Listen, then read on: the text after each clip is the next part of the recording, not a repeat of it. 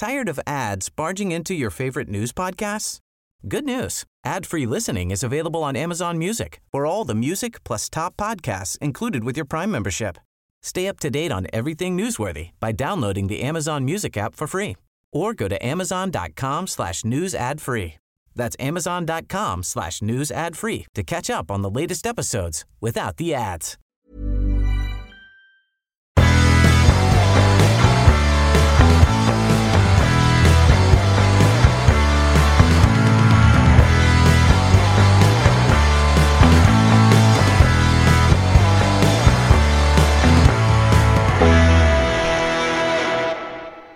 Welcome to the Relentless Daring Podcast. I'm your host, Tyler Morgan, and here we are engaged in the relentless, daring pursuit for truth, justice, and American jackassery. Today we've got a big show. Uh, we're going to be talking about restoration of rights for felons. Uh, Joe Biden getting his history all twisted up on his uh, presidential announcement, and a defense of satire. And I like to start things off a little on the light side. So we're going to talk about uh, defensive satire because uh, here a few days ago, Kate Smith came under fire because 88 years ago, she recorded a song in a Broadway musical called That's Why Darkies Were Born. I know, I know, I know, I know, I know. It sounds god awful because that's why darkies were born. But something we had to keep in mind the song was uh, co written by the son of a runaway slave. So if he's a runaway, if his dad's a runaway slave, I'm assuming that he was, you know, African American. And it was for a musical that was, I don't know, a satire, a finger in the eye of Southern racists and white supremacists across the country. But it got out, she sang that song, um, another song called Pickaninny Heaven that was part of a movie. The thing is, uh, actors really didn't have a whole lot of control and say over movies in the 1930s. If you had a movie contract, it may as well be written in blood and signed off on by the devil because you are not getting out of it. If they tell you to jump, you say how high as soon as they say action.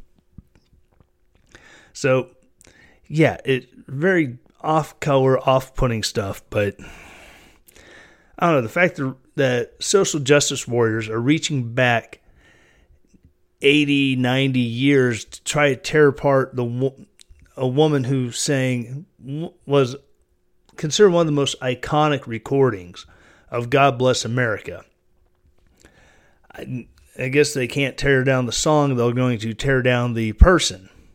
And that being said, please, somebody, for the love of Pete, get a hold of Mel Brooks and put him under lock and key before before they end up uh, going after him, or else you know we're going to lose Mel Brooks. He's one one of the greatest satirists of all time, and because people are going to come after him because he had the audacity to write songs for musicals such as this.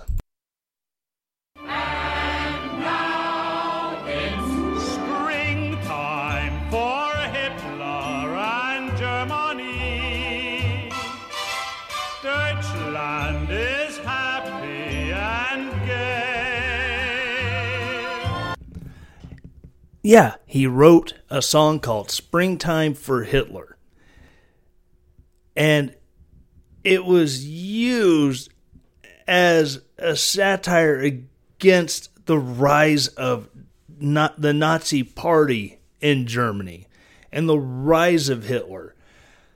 So mm, are we going to accuse a Jewish man who fought in World War II who helped liberate at least one concentration camp, who dealt with his own battles of anti Semitism, of being called, you know, Jew boy while in service to this country. I mean, it's ridiculous. You know, not to mention it's it's a catchy song. You can't—you can't help sing along to it. You know, and uh, what else are they going to come after him for? You know, we're going to come after him for this.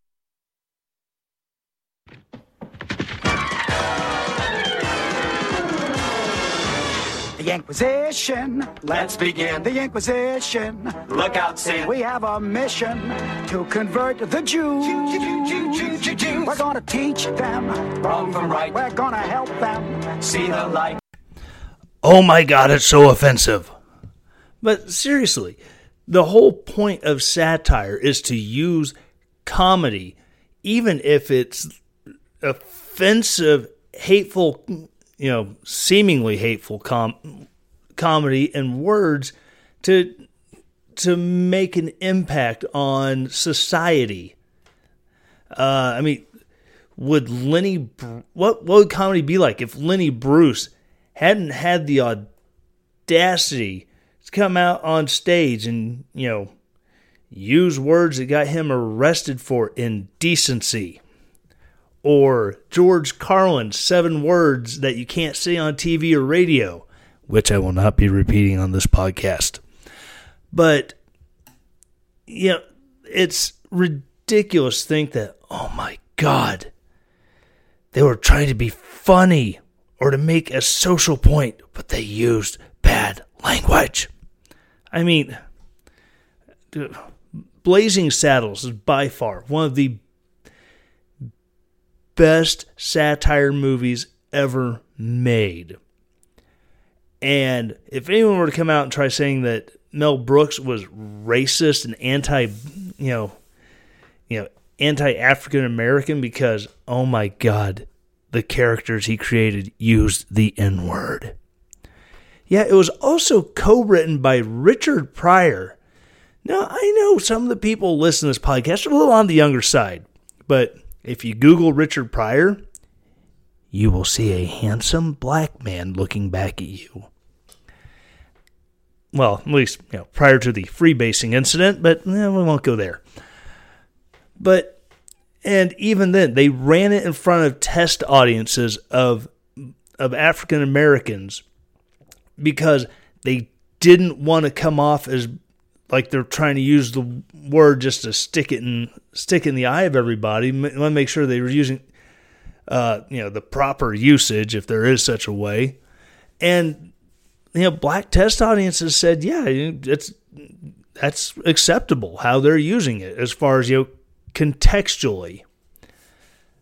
And so many people, it's just if you don't have common sense, you you just can't enjoy comedy. That's that's that's why I'm that's what I'm starting to come to because now it's like all the comedy you see now is it's it's unfunny because it's all social justice driven. Oh my god. He's used the word retard. He's ableist. I mean, when did ableism become a thing? You, know, you can't make fun of someone for having a gimpy leg. You can't make fun of someone because yeah, they're a little slow. But I mean, I mean, and this is like a general context. Obviously, you know, picking out, you know, you know, you pull a Joe Biden, you know, telling a guy in the wheelchair, "Hey, stand on up." That's, uh, you know, maybe not quite such a good thing, but you know, it's again, that's Joe Biden being Joe Biden, and we will get to more of him later. All right, get ready to switch gears here. I'm currently working on trying to build some transition music. It's a little, you know, something to get us going between segments, but, you know, eh, a little slow. I spent my day putting new flooring into my recording studio slash family room. So if it seems a little echoey in here, yeah, that's why. There's no longer carpet. It's now linoleum that looks like hardwood. And it was all day affair. So, to say, to be able to sit down and record makes me happy. All right, next up on the agenda, restoration of felon rights. This has been something that's been coming up, more specifically, voting rights. Oh, felons need to be able to vote. Felons need to be able to vote. You know, Pete Buttigieg said it. Bernie Sanders, he wants people who are still in prison to be able to vote. You know, so on and so forth. But I've done some looking, and the National Conference of State Legislators has a really good uh, article about it for restoration of voting rights for felons. It has been common practice in the United States to make felons ineligible to vote, in some cases permanently. Over the last few des- decades, the general trend has been toward reinstating the right to vote at some point, although this is a state by state policy choice. See recent state action below for a chronology. And, you know, I'm not entirely opposed. I mean, when you send somebody to prison for a felony, you're essentially giving them a timeout from society because they were not able to, you know, get along with their neighbors. Um, they made some bad choices concerning uh, controlled substances, what have you. Um, you know, background on me: my dad uh, he served three years in prison for involuntary manslaughter, a felony in the state of Missouri. Uh, does that make him a bad person because he made some bad choices that, you know, had very dire consequences? No. And should he be permanently disenfranchised? I don't think so. But, you know, looking at this, you know, a lot of the Democrats who are going on and on about restoring voting voting rights to felons. I've counted up uh, where you know the the current law as far as you know who allows felons to vote. We have two states that never lose the right to vote: Maine and Vermont. Hmm, Bernie Sanders state. Yeah, what a surprise. Um, then you know get into you know lost only while incarcerated, automatic restoration after release. D.C., Hawaii, Illinois, Indiana, Maryland, Massachusetts, Michigan, Montana, New Hampshire, North Dakota, Ohio, Oregon, Pennsylvania, Rhode Island, Utah. You know, lost until completion of sentence. Basically, you got a 10 year felony sentence, you did five, then you're released on good behavior, and you still have five years of, of checking with a PO and keeping your nose clean. You know, you got 1, 2, 3, 4, 5, 6, 7, 8, 9, 10, 11, 12, 13, 14, 15, 16, 17, 18, 19, 20, 21, 22 states that upon the full completion of your of your adjudicated time you can vote again then you know a lost until completion of sentence in some states a post-sentencing waiting period additional action required for restoration. 1 2 3 4 5 6 7 8 9 10 11 12 so i if you do the math um, there's actually that makes 48 48 states and the District of Columbia, so you know, 47 in the district. So that means there's only three states where you still have a complete loss of felon voter rights. You know, and many of these states in their uh, voter rights laws or their uh, their reinstatement laws, they do have caveats. You know, if you're convicted of a sex crime, permanent disenfranchisement. If you, you know, commit one felony or you're convicted of one felony sentence, you can, you know, have your rights reinstated. But if you're convicted of a second felony upon release, then you face permanent disenfranchisement. And, you know, And this is a lot of the common sense stuff that you know, you know, Republicans can get behind because obviously, if you have people who are habitual lawbreakers who are going to constantly be in, you know, in the system, there's no real need to worry about them being re-enfranchised. And if you have those people who they have the you know nonviolent offenders, you know they had they had a, um, a substance abuse problem, got picked up with you know pills that weren't theirs or a small amount of controlled substance, you know meth, cocaine, crack, marijuana, whatever, and then they're released back into society, but they've gotten clean or they're at least making the effort to stay clean and they they can be allowed to vote again.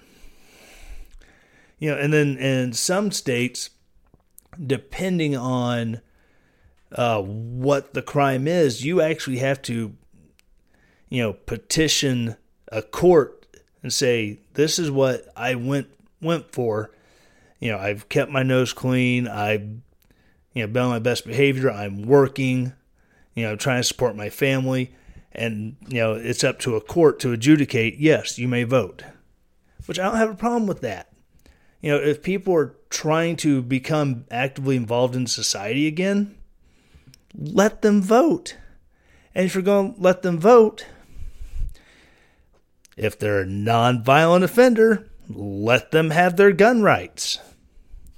Yeah i said it. Let's get rid of that little bit of federal legislation that says if you are convicted of any felony, you cannot possess or purchase a firearm. Because there there are people who, you know, up until you know, whatever it is they went to jail for, they're nonviolent people. They're people who have lived, you know, off of subsistence hunting, and you know, they make a bad decision, or they're in the wrong place, the wrong time with the wrong people, and suddenly they find themselves they're no longer able to, you know, have a firearm.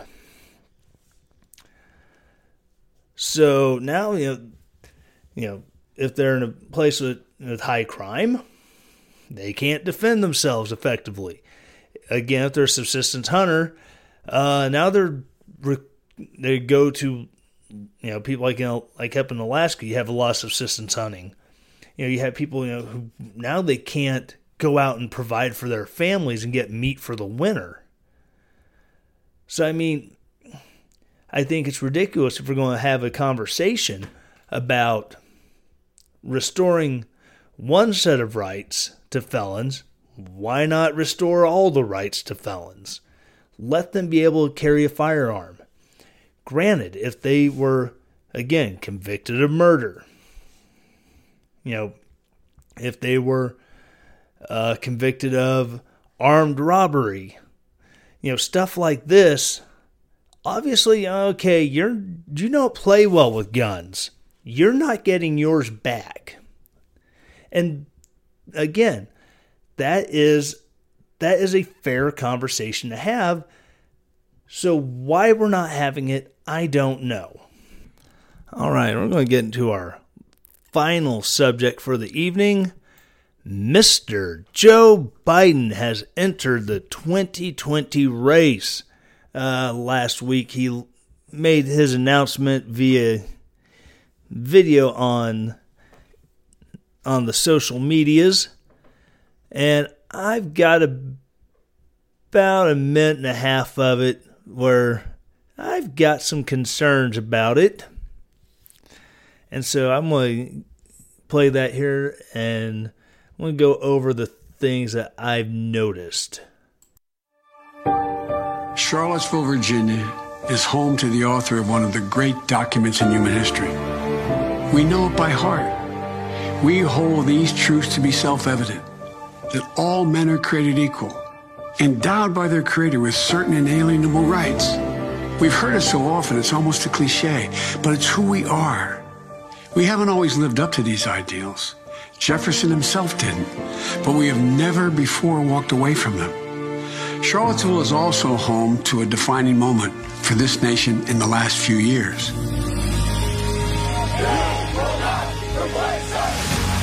It was there on August of 2017 we saw Klansmen and white supremacists and neo-Nazis come out in the open.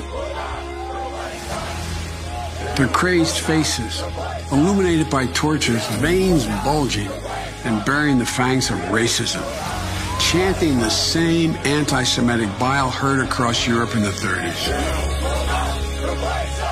And they were met by a courageous group of Americans. And a violent clash ensued. And a brave young woman lost her life. And that's when we heard the words of the President of the United States that stunned the world and shocked the conscience of this nation. He said there were, quote, some very fine people on both sides. So, as you can guess, there are two key things that old Gropey Joe got wrong on that. Uh, the first I want to address is the fact that he mentions that Thomas Jefferson didn't live up to his own ideals as far as we are endowed by our Creator with certain unalienable rights, that among these are life, liberty, and the pursuit of happiness. First of all, in the Declaration of Independence, one of the original drafts, there was an entire paragraph ripping King George a new a hole over the fact that the colonists had been trying through what representation they had in the British Parliament to end the British slave trade. And that King George would not do it. Thomas Jefferson went off on King George, saying, How is a Christian king allowing this to happen? Thomas Jefferson was one of the people who wanted to end slavery. Uh, at the time of George Washington's death, George Washington had it in his will that his slaves would be freed. However, there was a lot of people in the Virginia Common, you know, in the Virginia House and the Virginia government period who were slave owners.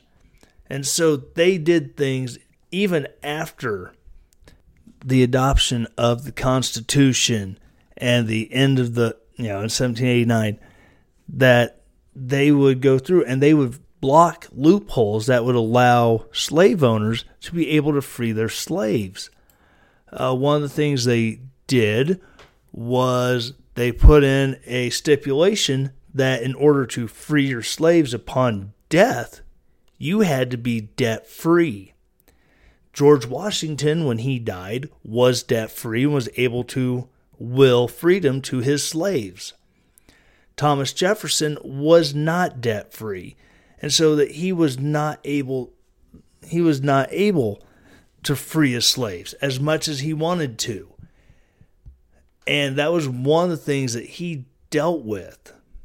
You know, even in the writing of the Constitution, the three fifths clause or three fifths compromise, whatever you want to call it, that counted individual slaves as three fifths of a person.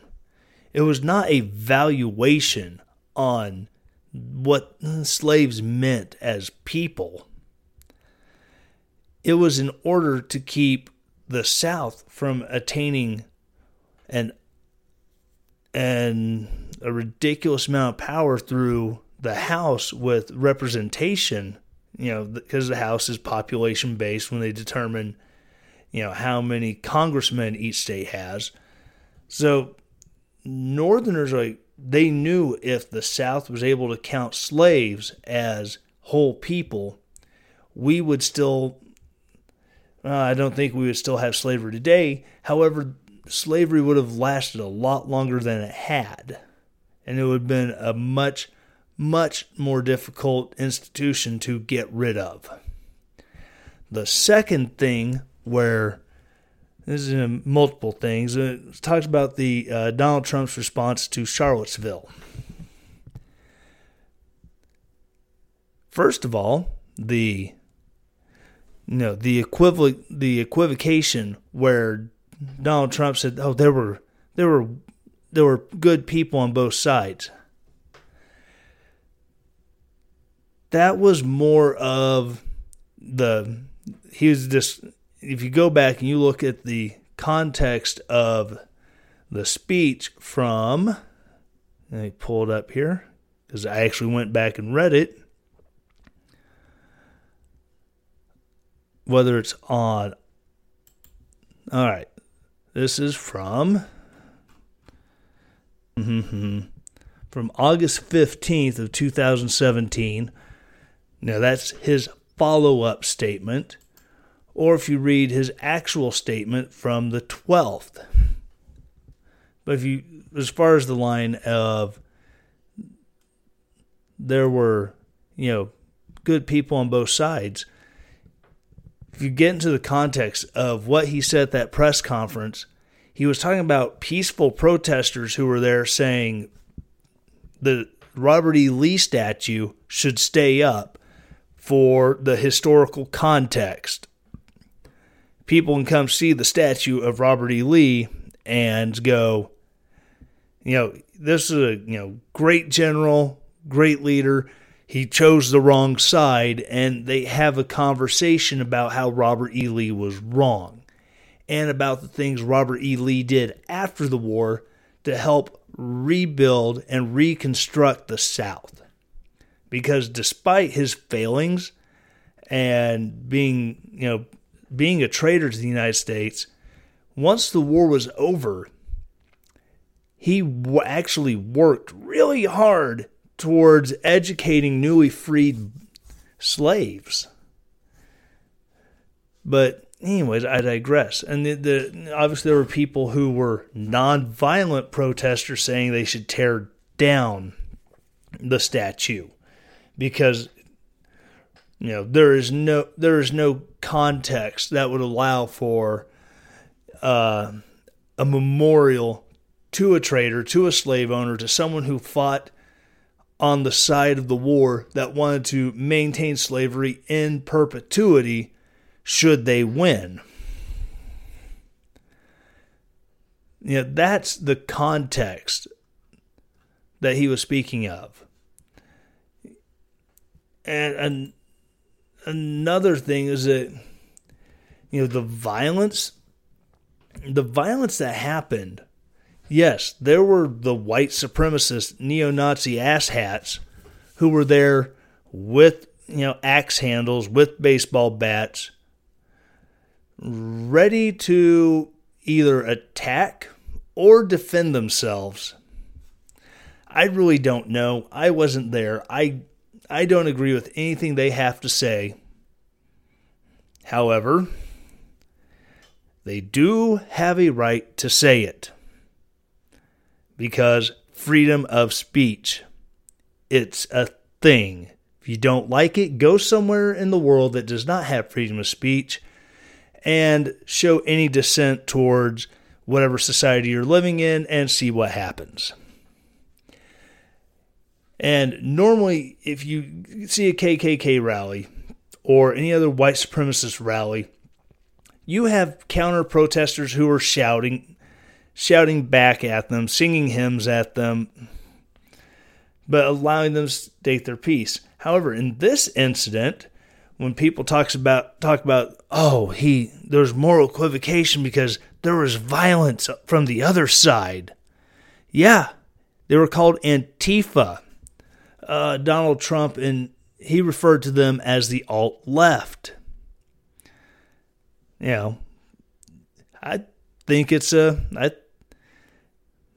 uh, I, th- I think the whole alt this alt right alt left thing is kind of a misnomer because in American politics, the right is conservative, libertarian, more you know, moving further and further away from state from state control. The left, the farther left you go, the more and more towards state control you are.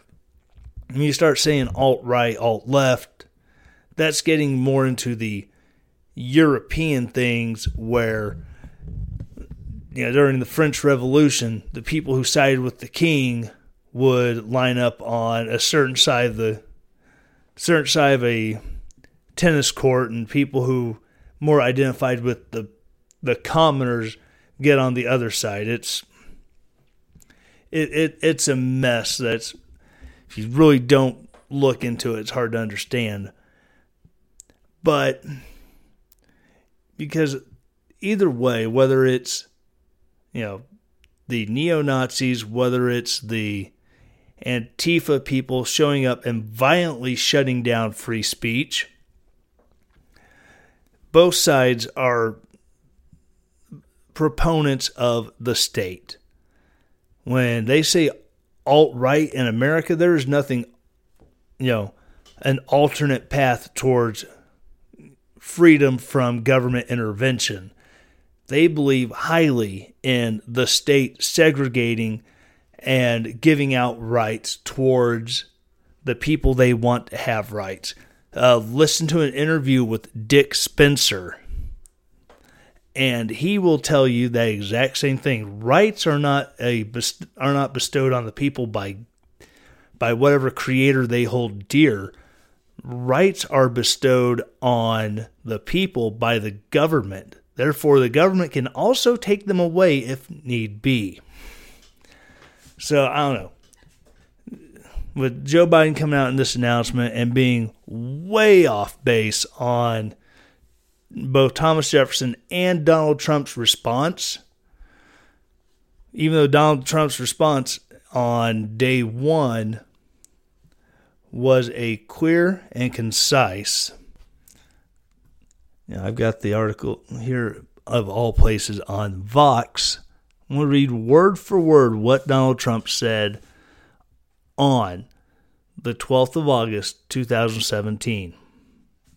Quote, We condemn in the strongest possible terms this egregious display of hatred, bigotry, and violence on many sides. On many sides. It's been going on for a long time in our country. Not Donald Trump, not Barack Obama. This has been going on for a long, long time. It is it has no place in America. End quote. Yes, he did say violence on many sides, but he also condemned the hatred and the bigotry that was on display from the white supremacists. He also condemned the Antifa crowd who came in and came in, you know, axe handles swinging, you know, looking to start a riot. They started a riot, they got what they wanted, and it cost a woman her life for no reason. You know, and I'm not even saying that the woman who died was part of the Antifa crowd. As far as I know, she was just a counter protester to the crazy ass neo Nazis. And if she died and all that came out of it was her was her death being used as a political football, then there is no greater death in vain than that. Well, that that's going to wrap up the podcast for today. Thank you again for tuning in. Uh, if you like what you're hearing, go over to Patreon, search for Relentless Daring. Please support me there.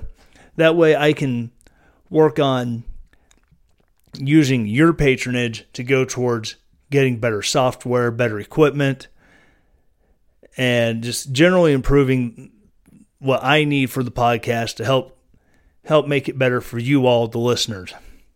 Again, I'm available on iTunes, Google Play, Stitcher, uh, Spotify, Podbean, on Apple iTunes. Subscribe, rate, review, and share. Please get this out here. Share it with your friends who maybe they think like you, maybe they think a little bit different, but they're willing to listen to an argument. Please get it out there. Also, check me out on the social medias. Yeah, you can find me on Twitter. My personal Twitter is at Morgan65536. Uh, the podcast Twitter is at Relentless Dairy One, D A R I 1. Don't ask. I'm pretty sure that it's just too many characters for their for their handles for to have be at Relentless Daring. I don't know. It it be what it be. Also, you can check me out on Facebook. I have a Facebook page up now. You can search on Facebook, uh, facebook.com slash relentless daring. You can find me there and you can message me. Tell me what you like. Tell me what you don't like. Uh, I'm I'm counting on you all to help me make this better. Please, please, please give me some feedback. Most of all, thank you for listening and folks, stay relentless.